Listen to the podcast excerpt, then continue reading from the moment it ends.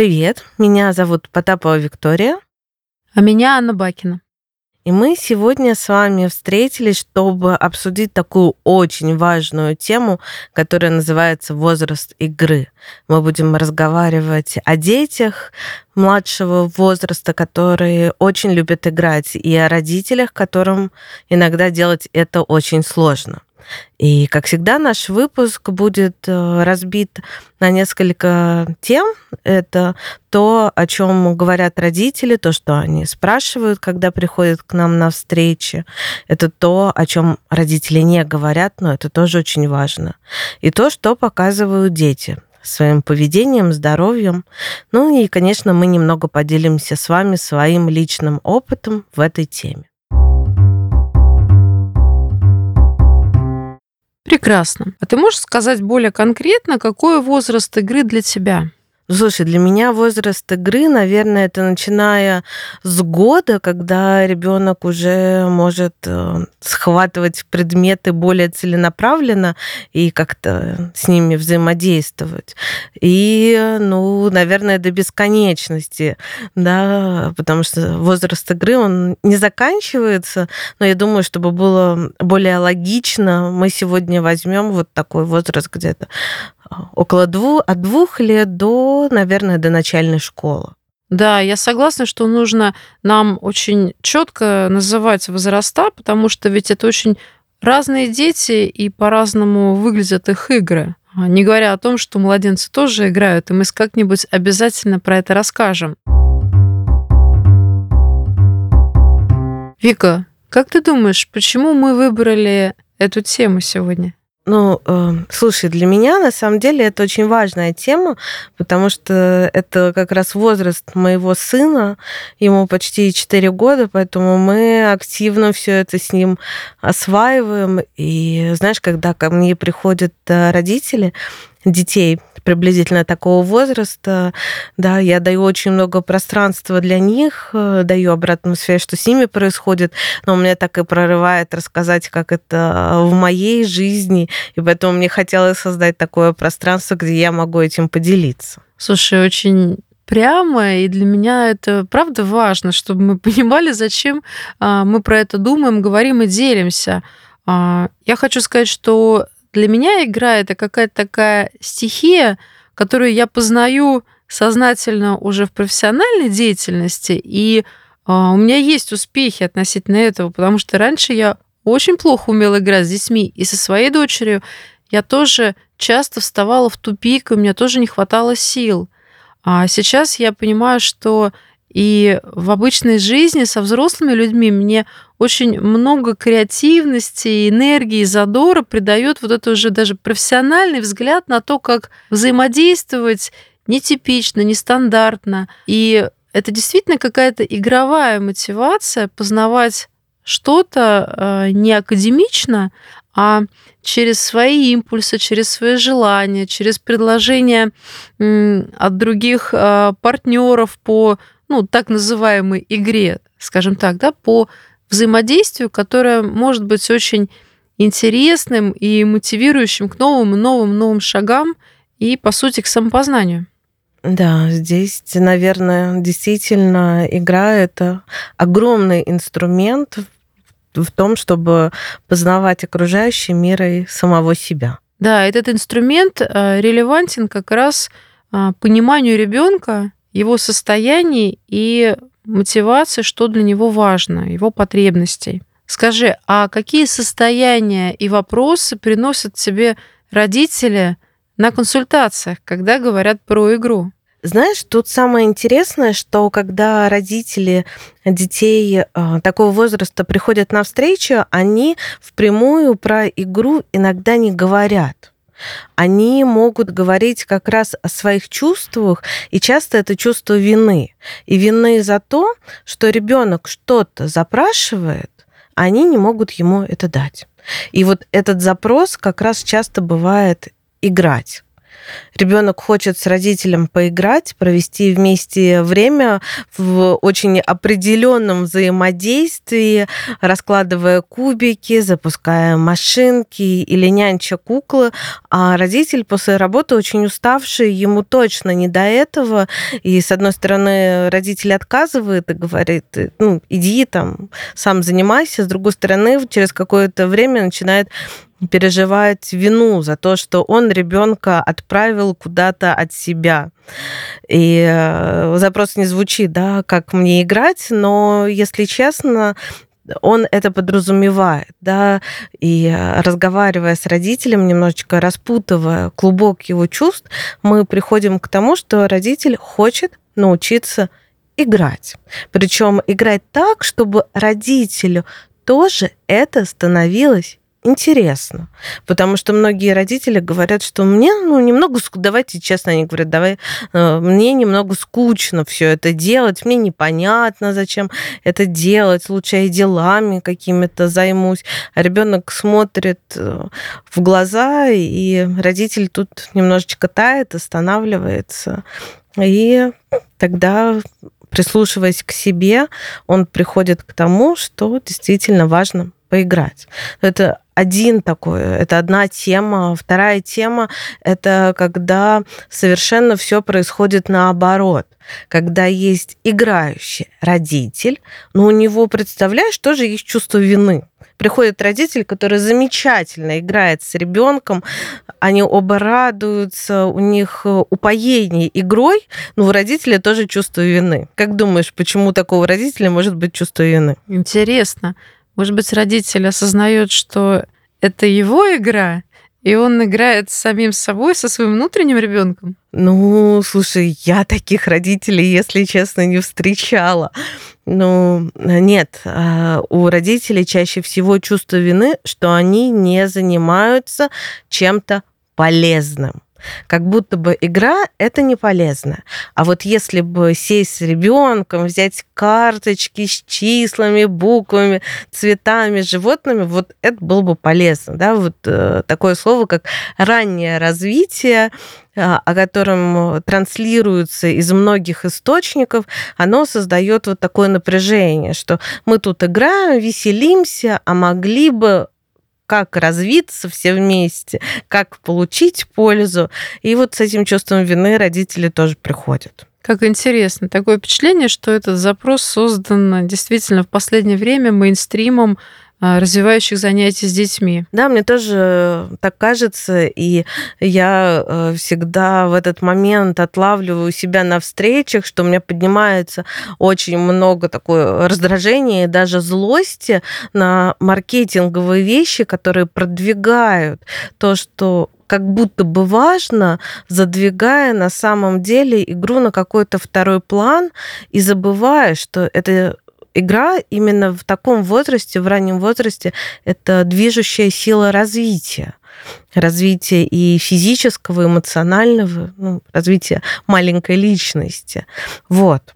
Есть еще третий очень частый запрос, это про компьютерные игры, но в таком возрасте чаще всего это не компьютерные игры, потому что детей компьютером еще не допускают. Это мобильные игры и мультики.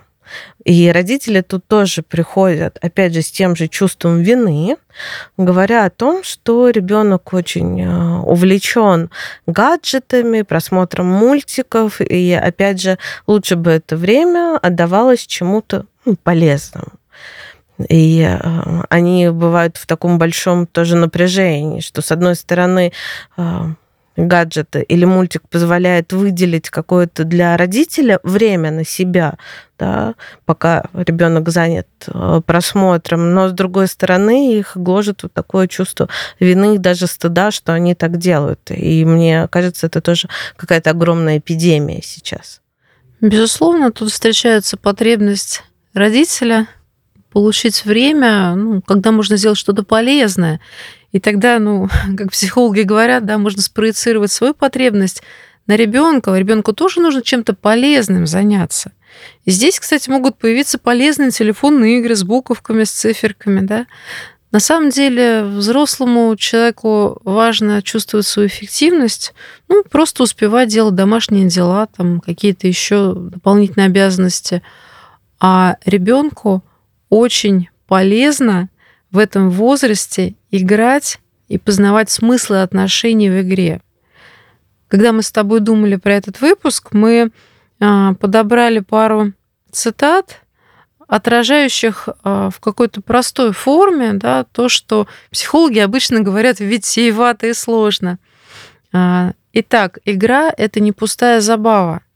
Она необходима для счастья детей, их здоровья и правильного развития. И второе высказывание тоже нам очень понравилось. В игре ребенок живет, и следы этой жизни глубже остаются в нем, чем следы действительной жизни. Мне кажется, эти цитаты, они действительно просто отражают все, что нужно сказать, и очень сложно что-то еще добавить, но хочется их поразворачивать, поразворачивать их смысл. И э, для меня, например, в игре важно, что ребенок через нее действительно может прожить и как-то осознать тот опыт, э, с которым он встречается каждый день. Причем опыт не только такой какой-то объективный, физический, да, ну, там, что мы сходили с мамой в зоопарк или, не знаю, с папой завтрак приготовили, а опыт еще эмоциональный, как это для меня было, какие я чувства в этом э, переживал, какие я открытия в этом делал. И игра уникальна тем, что ребенок точно играет в своем темпе. Он в ней не подстраивается ни под кого. Потому что в жизни так много сейчас вот этого убыстренного темпа, быстрее собраться в садик, быстрее поесть, быстрее успеть на транспорт, быстрее еще куда-то добежать, что как будто бы нету места остановиться и правда почувствовать, а что со мной сейчас происходит. И игра вот это такое безопасное пространство, в котором ребенок может остановиться, прислушаться к себе и через э, разные игровые действия выразить действительно ну, такой срез э, э, состояния ну, своей души, да, а что же вот со мной сейчас, а что я чувствую, а как я это переживаю, и посмотреть на это, выразить и посмотреть на это, и что-то с этим еще сделать, да, заново себе как-то это присвоить. И мне кажется, вот здесь как раз волшебство игры раскрывается в полной мере. Да, и когда взрослый видит игру таким образом, как ключ к состоянию ребенка, ему становится очень многое понятно, и сразу не возникает лишнего раздражения или возмущения на поведение ребенка, да, становится ясно, почему он то или иное делает, не делает, говорит и проявляет. И мы тоже вчера э, такую хорошую цитату нашли, которую ты сейчас развернул очень естественно. Чтобы погрузиться в область чувств, надо замедлить темп жизни. И этот закон психического характерен для больших и маленьких.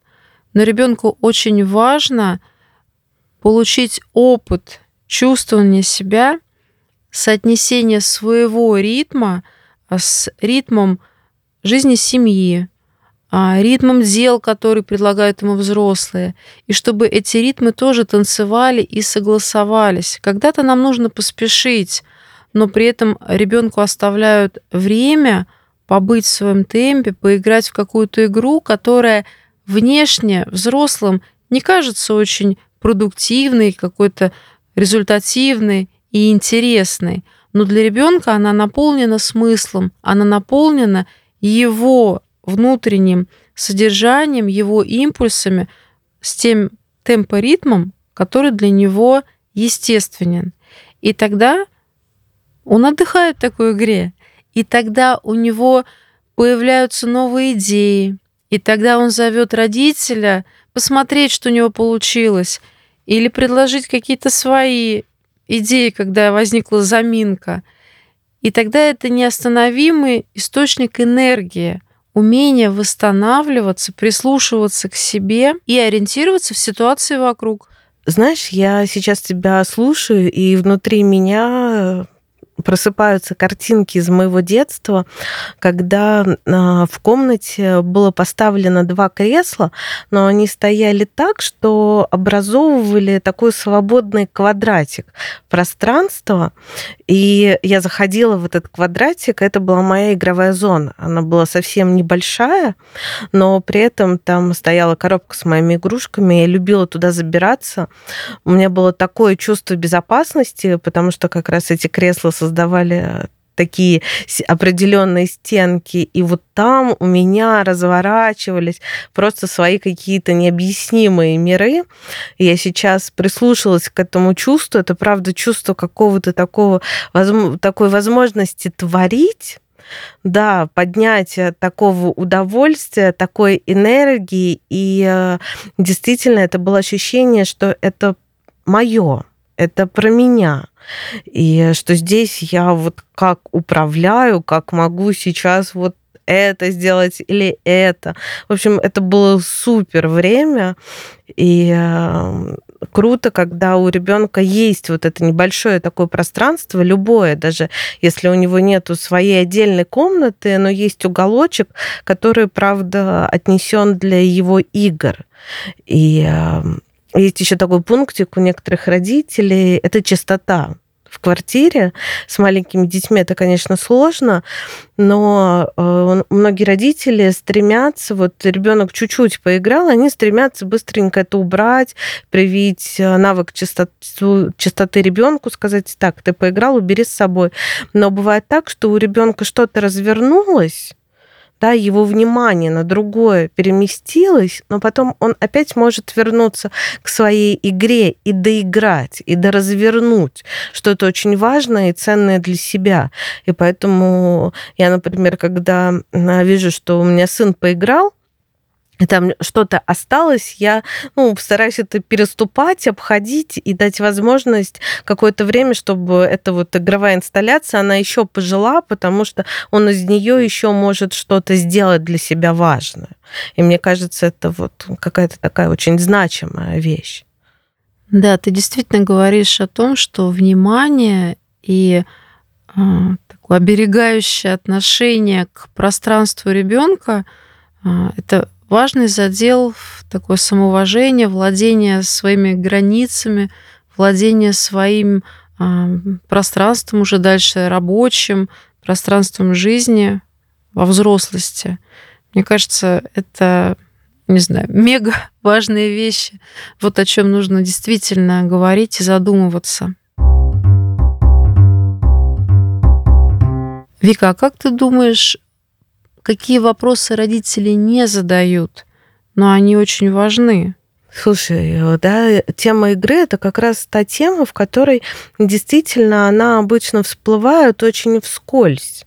И потом, когда она разворачивается, она оказывается просто огромной и мега важной. И, если честно, сейчас сижу и думаю, господи, как мы в хронометраж э, нашего выпуска вместим все, что хочется сказать. Как будто бы это почти невозможно. Можно там книжки томами писать про детскую игру, про ее значение, важность, но вот э, сегодня хочется как-то точечно все-таки отметить. И одной из таких точек, э, мне кажется, важным разделять игры. Игры, они очень разные. Вот есть свободная игра, то, как раз о чем мы с тобой говорили, когда есть любые игровые предметы и даже не игровые предметы, как э, да, то, о чем э, наше поколение очень ностальгирует, да, что можно было войти во двор, набрать э, палочек, набрать камушков, листиков и придумать какую-нибудь очень крутую игру из ничего, да, когда смотрят на современных детей, большим количеством гаджетов, игровых предметов, уже организованных, да, вот родители об этом тоже вот так немножечко скучают э, и говорят об этом, но э, дети э, текущего поколения, им это тоже дано. Важно, чтобы у них был доступ к свободной игре, когда не привносится каких-то рамок, когда не привносится каких-то задач, когда есть ребенок, его пространство и вот возможность просто остановиться, действительно к себе прислушаться и что-то вот изнутри своей души проявить. И я помню, что читала исследование, в котором было описано, что для здорового развития психики, для сохранения психического здоровья ребенка в день важно, чтобы была возможность двух-трех часов свободной игры. Вот как раз игры без задач. Когда я сажусь, смотрю на все, что есть вокруг, мое внимание э, за что-то цепляется, и я с этим что-то делаю. Творю какую-то новую, такую важную для меня реальность. Я слушаю тебя с удовольствием и вспоминаю свое детство, вспоминаю лето, а я выросла в частном доме, и весь двор, весь огород, все пространство веранды было моим пространством, где я могла что-то делать. И мне очень сейчас понятно, да, почему я могу следовать своим импульсам, когда мне это важно. Потому что в этой свободной игре, то есть действительно я по несколько часов была предоставлена сама себе. Взрослые не волновались, они знали, что ну, я на территории, которая охраняется, и не контролировали меня. И я организовывала свои дела, занятия. И это то правда, чем сейчас иногда делятся родители с сожалением. Ребенок не может организовать себя сам. Он приходит и пристает, что мне делать, побудь со мной, поиграй. И взрослый говорит, ну как же мы, почему мы себя занимали? Действительно, вот эти несколько часов каждый день, пусть даже только летом, но тем не менее это опыт, который складывается в какой-то очень большой внутренний слой, когда я слышу себя, когда я понимаю, с каким временем и каким игровым материалом вокруг я могу сделать то, что мне нужно, то, что я хочу, то, что для меня важно. Мне сейчас прям перед глазами стоят игры в секретике. Я это просто обожала, когда можно было взять стеклышко, какие-нибудь штучки красивые, типа крылышко бабушечки, какого-то цветочка красивого, вырыть где-то в огороде, все это сложить в э, такую картиночку, сверху закрыть а, стеклышком, мхом присыпать и ходить с удовольствием, предвкушаешь, кому же я покажу этот секретик. Позову ли я друга из соседнего дома? Или я маму позову, когда она с работы придет, покажу. И вообще был азарт не забыть, где я сделала этот секретик. То есть действительно столько внутри меня происходило а, эмоционально значимого, о чем могли даже совсем не догадываться. Там моя бабушка, которая была в этот момент тоже где-то на территории, занималась своими важными делами. Вообще мне интересно, я показывала их хоть когда-нибудь секретики или нет. И если вернуться все-таки ко взрослому разговору, то игры по правилам, игры структурирующие, игры с алгоритмами присутствуют, присутствуют и сейчас.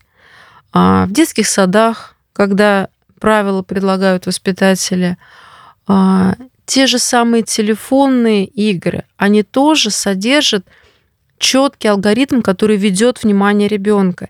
И если таких игр и занятий много, кстати, на развивающих занятиях тоже есть четкий алгоритм, то ребенок испытывает растерянность, когда ему нужно в отсутствии четкого задания алгоритма сделать что-то по наитию, как ему хочется, а для удовольствия, просто занять время. Он действительно может теряться, и некоторые дети даже в истерике впадают, призывая таким образом взрослого. Ну, мне тут хочется защитить детей, э, современных детей. Я, опять же, как мама маленького ребенка, еще с ним гуляю на площадках. И смотрю, ну, вижу, конечно же, своего ребенка, вижу всех детей, которые гуляют. И это всегда э, разный возраст. И на самом деле, если вот правда от детей немножечко отстать, то они также играют с этими веточками, придумывают, э, придумывают, как построить из маленьких веточек э, шалаши, кого-то туда запустить, каких-то э, козявок, чтобы они там жили. В общем, у них много тоже такого же творческого импульса. Главное, правда, оставить пространство. И дети не сломались, как многие сейчас об этом думают. Дети просто в каких-то очень жестких рамках, в которых они не могут э, реализовать свои творческие импульсы, поэтому чуть-чуть нужно отпускать и давать это пространство. Это с одной стороны, с другой стороны, я хочу и заступиться за игры, которые по правилам, потому что, мне кажется, они важны, они там тоже же э, дают возможность учиться соблюдать рамки, немножечко да, учат саморегуляции, когда да, вот э, я хочу там быть первым, но кто-то меня обходит, и я злюсь, расстраиваюсь, и тогда мне нужно вот с этим совладать, чтобы остаться в игре. И здесь, мне кажется, искусство взрослых как раз а, отражать чувства ребенка. Ну вот, правда, говорит, ты тут злишься, да, ну, это правда может злить, когда тебя там обходят твою фишку, или ты там грустишь, это правда грустно, это правда обидно. У меня сын сейчас иногда, когда мы играем в настольные игры, говорит, у меня сейчас уже появятся слезы когда там кто-то обходит его. И э, мне кажется, важно в этот момент оставаться с ребенком в контакте, не обесценивать ни игру, ни чувства. Я в такие моменты тоже своими чувствами какими-то э, делюсь. И да, это правда сложно иногда остаться в игре, но время от времени это удается. И здесь тоже, кстати, могут подниматься такие творческие импульсы, опять же, да, о своем сыне. Сегодня мы играли с ним а, в игру ходилки-бродилки, это как-то там кубик бросаешь, какое число выпадает, ты фишечка идешь на такое количество. И мы ее уже исходили вдоль и поперек, и он сидел, сидел и говорит, слушай, а давай мы пойдем от финиша к старту наоборот. Я посидела вначале, я говорю, слушай, ну мы запутаемся. Он говорит, ну давай. Я так сижу и сама себе внутри говорю, говорю, ты чего? У тебя ребенок сейчас нашел какой-то новый творческий путь, а ты его останавливаешь. Я ему тогда дала обратную связь, говорю, слушай, ну давай попробуем, наверное, это будет интересно. И мы попробовали и действительно придумывали какие-то правила новые, по-другому. И э, с одной стороны, мы оставались в каких-то границах уже заданной игры, но при этом ребенок свое творчество проявлял. И это было очень даже весело. И здесь, э, да, вот этот плюс, да, что я могу тоже что-то себе вот в этом узнать, да, походить задом наперед, и при этом оставаясь в контакте, оставаясь в контакте с игрой, со взрослым, самим собой, и повеселиться. Я думаю о том, что отрасль разработчиков игр в наше время очень успешная. Да, она может действительно подкрепляться новыми ходами игроков. Да? То есть я знаю готовые игры, и мне хочется поиграть и сделать какой-то свой новый алгоритм. И знаешь, здесь э, я вспоминаю еще детей, с которыми ну, встречаемся на сессиях. И, например, я всегда у ребенка спрашиваю, а по каким правилам мы будем играть? Дети обычно говорят, да как, тут все правила известны. Я говорю, так, стоп, стоп. Я говорю, не все правила известны, я могу знать одни правила, ты другие. Я говорю, вообще мы можем третьи придумать правила. Давай мы сейчас с тобой обговорим, по каким правилам играем, мы будем играть. И мне кажется, для родителей вот так тоже можно дома делать. Вначале обговаривать правила, может быть, новые придумывать совершенно, которые разработчики сюда не вкладывали, но при этом вот тогда оставлять э, свободу творческого пространства для ребенка. А еще здесь, мне кажется, важно, вот как я сегодня себя поймала, вот это свое внутреннее возмущение, что как это так, задом наперед идти. Хорошо, что я себя остановила в этот момент, но часто у родителей же тоже поднимаются какие-то свои чувства во время игр. И вот тут классно их просто хотя бы начинать замечать. Да, а я сейчас ВКонтакте с ребенком, а я сейчас для чего играю? Для удовольствия или я хочу выиграть, и тогда я впадаю сам в какие-то состояния, когда проигрываю, и уже, да, мне все равно, что там с ребенком, с игрой я захвачен своими эмоциями. Это, конечно, здорово, но э, мы все-таки немножко взрослее, чем дети. Мне кажется, здесь немножко больше наша ответственность. Это очень важно, то, что ты говоришь. Действительно, взрослые могут быть захвачены игровыми эмоциями.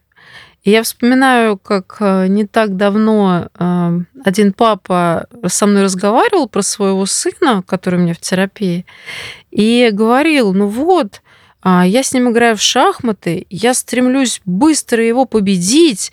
Я ему говорю, сдавайся, у тебя уже фигуры, с которыми ты ничего не сделаешь а он сидит, пыхтит, все время что-то придумывает.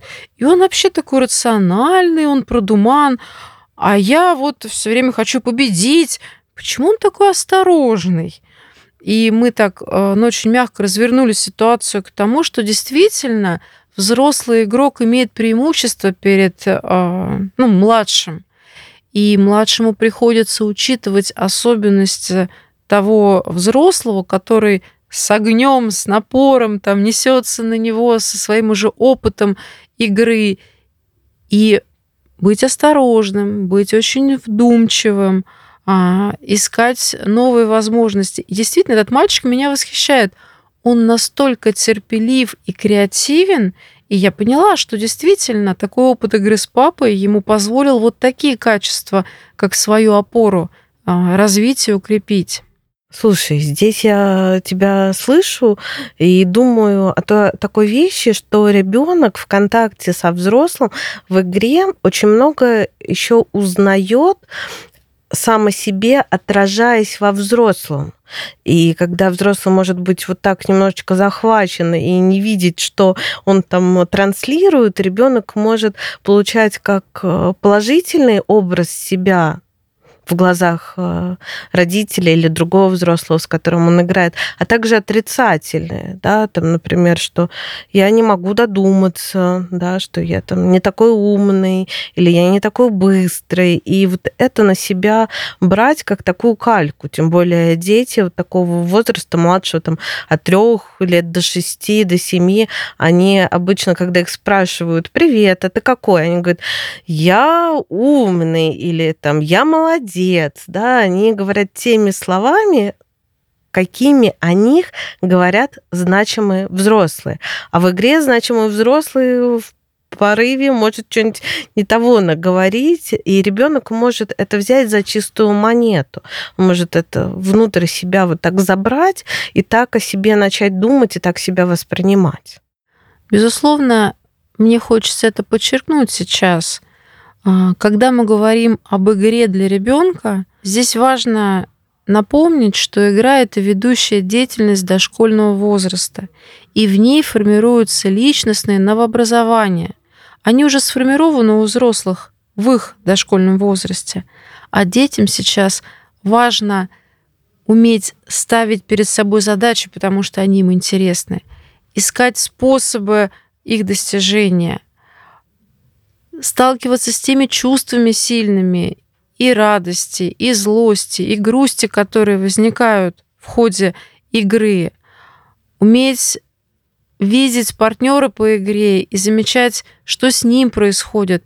То есть все вот эти важнейшие а, вещи с ребенком происходят наиболее эффективно, когда взрослый рядом действительно видит, что ему интересно играть, но сейчас эта игра в первую очередь продвигает его ребенка. И замечать свой азарт, свои чувства. Конечно же, их учитывать, про них говорить, но немножечко выносить за скобки, поддерживая те чувства, состояния, которые происходят внутри ребенка и выплескиваются наружу в игровую ситуацию. И здесь э, средством ведущим, которое у нас есть, является речь. То есть мы действительно словами ребенку сообщаем о правилах игры, о каких-то ситуациях. Ну, посмотри сейчас, ты скинул все фигуры и ушел. Наверное, ты обиделся. То есть мы словами сообщаем и про ход этой деятельности, и предполагаем, какие состояния перегружают ребенка, или регистрируем то, что происходит. Я вижу, ты очень рад, наверное, тебе кажется, что совсем чуть-чуть и ты выиграешь. Да, это так. Слушай, это очень приятно, я тоже люблю выигрывать. То есть мы оречевляем то, что с ребенком происходит, но он этого не видит сам. Ему нужно зеркало, ему нужно отражение. Поэтому речь и такая работа на отражение состояния и чувств ребенка это очень важный вклад взрослых в игру ребенка, без которого эта игра не будет развиваться до тех высоких эм, уровней совершенства, где развивается креативность, развивается авторство, которое во взрослой жизни потом будет высокими образцами уже профессиональной деятельности, творческой деятельности. То есть именно сама структура деятельности, а, умение свой мотив оформить уже да, там, на уровне идеи игры, взять цель, то есть да, что я хочу эту игру сделать а, для компании, или я хочу победить в этой игре, а какие игровые действия, какой реквизит мне для этого нужны, да, как я это делаю, какой у меня опыт в этом. То есть все вот эти компоненты очень важны, и взрослый, будучи наблюдателем и заинтересованным таким а, коммуникатором рядом с ребенком, огромнейшую роль вносит в его психическое развитие. Э, здесь, э, наверное, да, это мастерство и высший пилотаж любого взрослого быть таким наблюдательным, да, чувствительным, безоценочным. И давать просто вот такую положительную обратную связь о том, что происходит. И в игре важно видеть ребенка, просто ему радоваться. И возможно, наверное, самое сложное это ничего от ребенка не хотеть, а просто быть вот в этом моменте здесь и сейчас, когда мы встретились, когда мы вот, вот это делаем, пусть это будет свободная игра, когда мы сами придумываем сюжет, или какая-то специально организованная игра, да даже пусть это будет э, компьютерная или мобильная игра, но для нас важно это тот контакт и то удовольствие, которое мы получаем в ходе этой игры, а не цель победить или там что-то сделать. Да, и удовольствие от игры является тем, что мотивирует играть вновь и вновь, тем, что э, создает положительную мотивацию и на уровне уже гормональных э, коктейлей ребенок получает хорошие условия для роста и развития. То есть вот как раз тот вклад в здоровье, о котором мы говорили в самом начале. Поэтому удовольствие — это те искорки в глазах, которые сохраняются и у взрослых, которые могли вдоволь играть со сверстниками или с теми, кто был с, э, с ними рядом в детстве. Знаешь, я, наверное, хочу еще и заступиться немножечко за компьютерные игры, ну, за мобильные компьютерные игры потому что, наверное, гаджеты и вообще э, все информационные технологии, которые у нас сейчас есть, они очень вписаны в нашу бытовую жизнь, и от них уже не отвернуться. И ребенок действительно с какого-то раннего возраста начинает э, этими вещами тоже пользоваться. Но здесь важно понимать, что ребенок, который пользуется этими играми в контакте со взрослым, и взрослый остается таким же активным здесь а, созидателем этой игры, который тоже комментирует, рассказывает, спрашивает, что интересно. Он является тем, кто важнее для ребенка, чем сама игра. Здесь тоже есть э, очень э, важные навыки, которые ребенок может получать. Это, например, э, навык активного внимания, навык активного запоминания, навык сопоставления разных элементов и производству вывода какого-то, на который он может опираться. И это очень важно, это потом может очень сильно пригодиться. Вика, мне кажется, очень важно отразить нашу мотивацию рассказывать об игре еще в связи с тем, что мы играем терапевтически в своем кабинете с детьми. Расскажи, пожалуйста, каким образом ты играешь с детьми? Слушай, ну первое, что я делаю, и то, о чем мы сказали, я позволяю ребенку двигаться в игровом пространстве с тем э, темпом, который для него подходящий. Вот прям вот здесь и сейчас. Э, никогда не предлагать э, чего-то самому и не подгонять. Просто задать такой вопрос. А что ты хочешь сегодня поделать, во что бы ты хотел сегодня поиграть. И дать такую паузу, которую ребенку достаточно, чтобы осмотреться, прислушаться к себе и почувствовать какой-то внутренний импульс или какой-то интерес, когда он смотрит на что-то.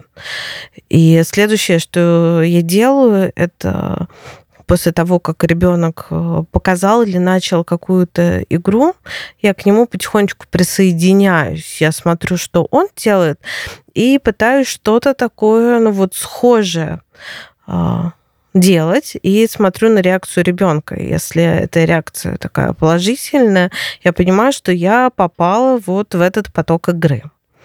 И уже когда я попала в поток, да, я могу предложить какой-то новый элемент, который, мне кажется, здесь может быть подходящим, э, который будет развивать э, ту тему, которую ребенок поднял. И тоже очень аккуратно предлагаю, например, говорю, о, машинке, наверное, было бы здорово, чтобы у нее был гараж.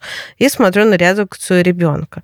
Если ребенок говорит, да, да, да, надо построить гараж, мы ищем что-то, что может стать нашим гаражом, строим из конструктора или ищем уже готовые решения. Если ребенок никак не отреагировал на мое предложение, или я вижу, что он мне головой машет, не, а, никакой гараж тут не нужен, я эту идею просто оставляю и вновь смотрю, что же ребенок делает. Да? Он везет машинки в каком-то направлении. Я стараюсь тоже ехать в этом направлении. И потом я опять э, какую-то идею ловлю или говорю, о, наверное, было бы круто построить дорогу и смотрю на реакцию. Если у ребенка поднимаются вверх брови, он говорит, дорогу построить, это вообще как? Я говорю, ну, давай с тобой придумаем. Вон у меня есть скотч. Давай мы сейчас его как налепим на пол. Это будет дорога. И тут опять смотрю, угу, понравилось или нет. Если понравилось, то все, строим магистрали. Если он, говорит, не-не-не, вообще на пол не надо ничего тут клеить, давайте мы с вами там еще как-то сделаем. Хорошо, делаем еще как-то. В общем, здесь постоянное вот такое отслеживание предложений и не продавливание своих предложений, а очень внимательная подстройка. И мне кажется, вот э, это важно. Вот я так играю, а ты как играешь? Ну, я сейчас, наверное, какие-то моменты повторю, может быть, по-своему. А, действительно, кабинет это пространство, в котором уже есть свои законы. Там как-то выстроена мебель, а, стоят игрушки, стоят предметы игровые, там песочница с песком. И ребенок, приходя первый раз особенно, но даже и последующие, он в этом пространстве первое время начинает осваиваться, он попадает из, а, там, не знаю, из транспорта, из коридора вот в кабинет, где тихо, где я на него смотрю, я его приветствую и показываю, что я ему рада и готова сейчас здесь с ним побыть так, как ему будет хорошо. И какое-то время уходит действительно на адаптацию. А, какие-то дети сразу берут игрушки интересные им, какие-то дети начинают задавать вопросы, тестируя меня, да, то есть определяя, к чему я отношусь положительно или вообще как я настроена.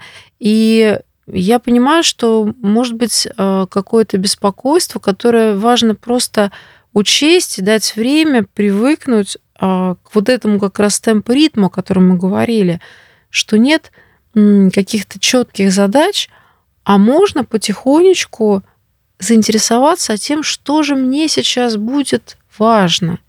И иногда это действительно сопровождение по тем игрушкам и играм, которые есть. А что у вас есть? А можно ли вот это трогать? Да, можно. А как здесь? А давай попробуем. И вот это сопровождение, оно помогает более качественно, на мой взгляд, определить, а что же хочется сейчас. Есть дети, которые раз за разом уже знают э, про свои любимые игры, начинают с них, а потом уже, м- м- получив удовольствие от знакомого, начинают решаться на что-то новое, потому что новое для кого-то это ну, что-то ответственное, с некоторой тревогой связанное. И действительно здесь очень важно ясно показывать свою реакцию, как я отношусь, приветствую ли я, помогаю, потому что кому-то нужна помощь, кому-то в меньшей степени, кому-то нужно заинтересованное участие, кому-то нужен такой опытный игрок, потому что вот опять же мальчик меня один, он говорит, мне так скучно с э, моей сестрой, которая хуже меня играет. Мне хочется играть с кем-то равным по силам. Мне нравится, что вы а, со мной играете, что мне приходится там задумываться. То есть действительно игра это место, где потребности и ожидания ребенка могут развернуться. И мое внимание и вот эти предложения, отслеживание реакции создают для этого внутреннего пространства границы, показывают его важность. Ребенок обычно уходит очень таким воодушевленным, более заземленным, таким, можно сказать, плотно присутствующим, потому что это время он взял внутрь себя, да, его психическое пространство было увидено, отзеркалено и подтверждено как важное, значимое для другого человека. Я вспомнила мальчика, который э, выходил после а, таких игровых встреч, и у него мама всегда спрашивала, ну как у тебя дела? Он ей говорил, подожди, подожди, мне сейчас так хорошо, я, я сейчас не готов э, разговаривать. Она всегда над этим так э, по-доброму смеялась, и для нее это тоже был какой-то большой показатель того, что у ребенка сейчас происходит внутри что-то очень важное, и нужно ему дать время до переживать это, до проработать, и только потом, опять же, спрашивать, а что там такое было. Да, вот эта бережность э, к внутреннему пространству, к состоянию, это очень важный навык родителя. Как хорошо, что она вот действительно а, видела и ценила это. Я тебя слушала э, о том, как ты играешь, и подумала о том, что для многих детей вот такая безопасная зона игрового пространства, она помогает преодолевать страх контакта с миром. И дети тогда вот этот опыт переносят в свою ну, такую бытовую, социальную жизнь, и там тоже могут больше прислушиваться к себе и с большей открытостью контактировать с тем, что их окружает. Слушай, я думаю, что мы в теме игры еще встретимся не раз а, в новых выпусках. Но сегодня мне хочется тебя спросить, а какие игры твоего детства тебе запомнились и, как кажется, оказали влияние вообще на твой путь? А, Мое детство было просто наполнена разными играми. У меня было как раз много вот такого свободного времени для свободной игры. И э, мне очень нравилось строить города, делать дома, улицы, парки. И ты знаешь, многие игровые предметы из нашего терапевтического с тобой кабинета — это предметы моего детства. Качели, фонтаны. Меня это так э, всегда в детстве просто вдохновляло, я получала такое большое удовольствие, простраивая вот такие пространства, населяя их жителями, разыгрывая какие-то там истории, что мне кажется, как раз я сейчас чем-то подобным э, и занимаюсь. Да? Мое любимое занятие — это делать безопасное пространство для детей, тоже строить с ними дома. В общем, я занимаюсь тем, чем я и занималась в детстве. Но теперь э, с маленькими людьми, которые ко мне приходят в гости в мой кабинет. А еще у меня была такая, э, еще одна была игровая зона. Мне ну, в такой э, стенке, не знаю, как это называлось, да, такой э, шкаф, который стоял всегда в зале, и там было много разных отделений, и в одном из отделений мне разрешили устроить дом для э, кукол Барби. И у меня там, правда, тоже стояла мебель, там были какие-то их вещи, платья. Я тоже садилась. Это тоже был какой-то отдельный игровой, игровой мир, в котором я могла отключаться от всего остального, проигрывать что-то очень важное для себя и тоже чувствовать э, большую безопасность в этом. То есть вот у меня много таких каких-то теплых воспоминаний именно про игры дома. Слушай, здорово. Мне кажется, это такая хорошая значимость своего пространства да, в такой игре, когда мне разрешают там целый шкаф взять под свои затеи и там находиться, да, и вот прям присваивать какие-то законы этого места времени. Я про себя хотела сказать, что очень много теплых воспоминаний про игры с другими детьми на улице, когда мы строили шалаши, когда мы играли в какие-то шпионские расследования, причем это была компания разновозрастных детей, и всегда было очень интересно в какие-то включаться идеи тех, кто постарше. А также играли в игры по правилам, прятки, море волнуется раз. И вот как-то очень много вдохновения от игр с разными детьми, потому что каждый день выходили немножко разные дети, и, в общем, всегда было очень интересно а, с разными партнерами столкнуться. Но в семье я помню, что папа со мной играл, когда мы рисовали. И, надо сказать, у меня оба родителя хорошо рисовали, но мама как-то, она, наверное, была занята домашними делами, а папа, он не торопился, и он как раз умел задавать мне вопросы. И я вот думаю, что это было для меня бесценно, потому что все свои какие-то мечты, оторванные от реальности, я ведь сообщала ему. Я вот сегодня об этом подумала, когда мы ехали на запись. Действительно, я очень хотела собаку, собаку-таксу. Мне кажется, моя мама даже не знала про это. А с папой я всерьез обсуждала – как бы мне ее хотелось, он мне очень спокойно говорил, слушай, ну это охотничья собака, а кто же будет ходить с ней на охоту? И я сама приходила к мысли, что, ну правда, наверное, ей будет грустно без охоты, но папа рисовал со мной эту собаку, и я ну, переставала как-то грустить, я начинала уже думать о чем-то еще. И я вот сейчас понимаю, сколько уважения у меня поднимается к папе в связи с тем, что он как-то всерьез и не проходя мимо отнесся к моему желанию. А потом он как-то меня спросил, какие-то были новогодние дни, наверное, про Деда Мороза думали. И он меня спросил, какие бы подарки я хотела. И я ему сказала, два мешка с самоцветными каменьями. Он посмеялся, он тоже очень подобно сказал, зачем два? Ну, видимо, я там начиталась каких-то сказок, там, вот, где драгоценные камни присутствовали. Я ему сказала, как, папа? Ну почему ты не понимаешь? А вдруг с одним что-то случится? И я понимаю, что вот эта моя наивная реакция, она не была бы такой, ну, открытой. И если бы папа как-то оценил меня и смеялся над этим, ну, как-то саркастически, вот. То есть действительно вот это удовольствие от такого взаимодействия неструктурированного, когда нет ну, каких-то правильных ожиданий, а чего ребенку хотеть, а чего загадывать. Это же просто мечты, да, то есть никто не собирался мне этими мешками закидывать. Вот, но вопрос, а что тебе хочется, а что тебе важно, а как с этим дальше жить, с этим желанием. Мне кажется, это важнейшие вещи, которые а, важно родителям иметь в виду и ну, находить время, задавать вопросы детям – что им понравилось, что было интересно в саду, в дворе с соседским ребенком, с тем, кто приходил в гости, что было интересно в нашей с тобой игре. И во что бы ты поиграл еще в следующий раз?